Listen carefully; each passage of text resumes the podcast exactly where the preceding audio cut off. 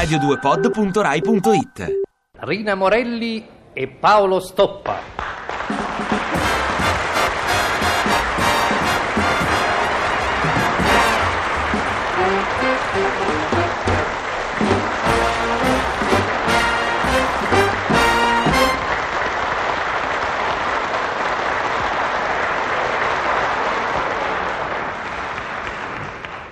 Elba, 12 settembre 1967. Caro Eleuterio, sono qui per l'ultima volta con il mare davanti e mi sembra di leggere sull'acqua un enorme cartello con la parola fine. Mm. Una barca a remi si muove lentamente e sembra scivolare sul mare.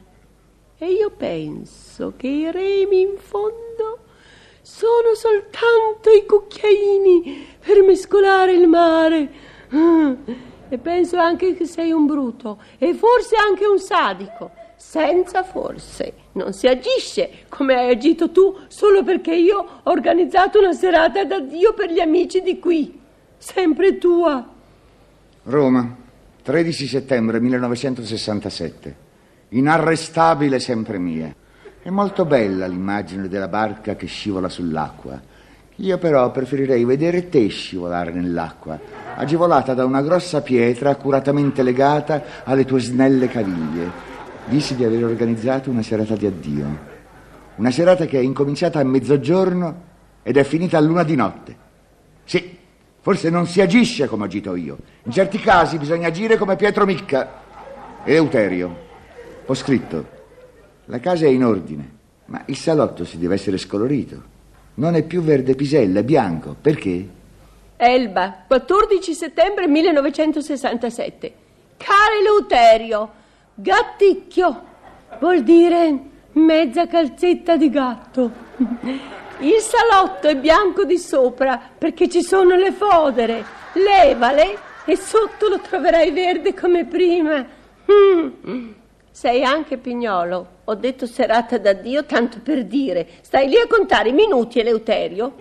Se ho fatto un po' di festa, l'ho fatto anche per te, per dimostrare agli amici che quando vuoi sei anche prodigo. Mm. Il mare è lì, fermo, come una tavola ferma.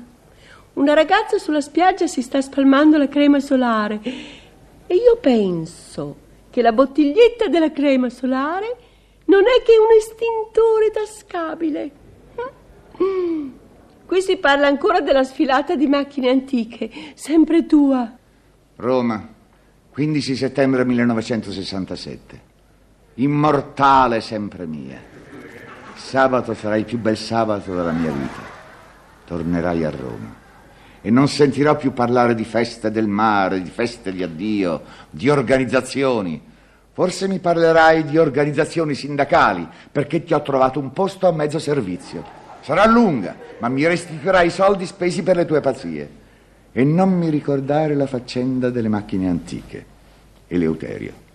Ho scritto. Hai ragione.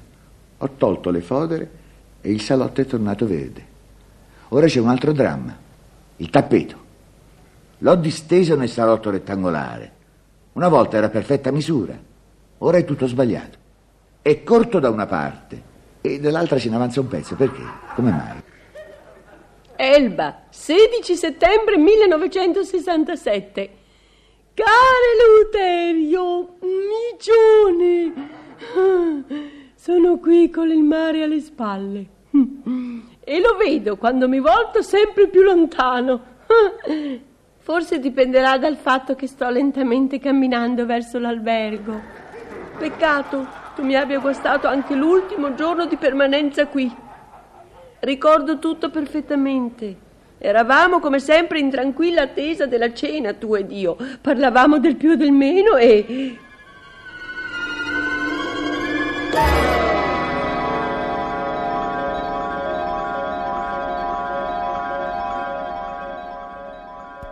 Eleuterio, anche questa villeggiatura è finita. Strano, come tutto ciò che incomincia inevitabilmente finisca. Non è vero.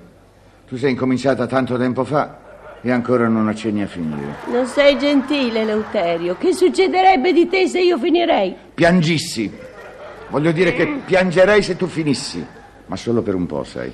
E bando alle malinconie, Eleuterio. Dobbiamo essere allegri per non rovinare tutto. E non mi hai ancora guardata. Come sto, Eleuterio, con questo vestito? Ma come ti sei conciata? Che è quella roba? È un vestito dei primi del Novecento. Ah, ma allora è cattiveria. Fai di tutto per ricordarmi tua madre. No, Eleuterio, è il vestito che indosserò domani alla sfilata delle macchine antiche. Il tuo è in camera. Il mio che? Il tuo vestito dell'epoca. Stoneresti vestito moderno su una macchina antica. Giacca a quadroni, calzoni alla zuava, calzettoni a cannolè e berretto da sportman. Quelli col sottogola, sai? Io dovrei... No, Eleuterio, non dovrei, dovrai. Sei tu che hai organizzato la festa? Eh, scusa, hai fatto venire le macchine antiche dal museo di Torino, hai comprato il trofeo per il vincitore, hai diramato gli inviti per la gara e per la cena. Ora non puoi dire dovrei. Eh. Eleuterio, non fare gli occhi indipendenti, non guardare con uno a destra e con un altro a sinistra. Non mi piace. Le automobili da Torino. Gli inviti a cena. Certo, per la festa di addio. La gente qui cominciava a pensare che sei un brontolone. Hai sempre litigato per una sciocchezza. Ho deciso di riabilitarti. Macchine antiche. E chi paga l'affitto, il trasporto e tutto il resto? Stai tranquillo. La tua banca mi ha anticipato l'occorrente. La mia banca. E come hai fatto? Con la doppia firma, Eleuterio. Abbiamo la doppia firma, no? Ho firmato anche per te. Tutto a posto. Vedrai che vincerai la gara. Io non vincerò nessuna gara perché la gara non si farà. Non ci monterò su quelle macchine. E poi io non le so nemmeno guidare. Non devi guidare tu, Eleuterio. Ho fatto venire anche gli autisti. Ah no, eh? No, questo è troppo. Buono, Eleuterio. Metti giù il portiere. Non si tira il portiere d'albergo addosso alle mogli. Aiuto, posa il televisore, chef. E non ci sarà nemmeno una cena d'addio. Ormai è pagata, Eleuterio. Tanto vale che ci sia. Lo ha detto anche mamma. E dov'è mamma? A Londra, stai tranquillo, me lo ha detto per telefono.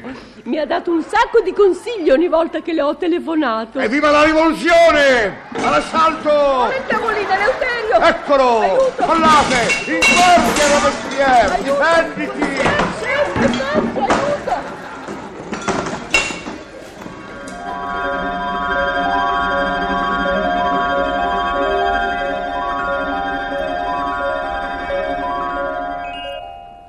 Ricordo tutto con molta chiarezza, ma sabato, quando verrai per l'ultima volta all'Elba, farò finta di niente, grazie al mio savoir-faire. Ti verrò incontro dolce, sorridente e... Ciao. Ciao Eleuterio, bentornato qui. Tieni. Che cos'è? È il trofeo da consegnare al vincitore della gara per macchine antiche. Lo devi consegnare tu. Abbiamo rimandato la cerimonia, ma prima di consegnarlo va pagato, sai, 200.000 lire ed oro.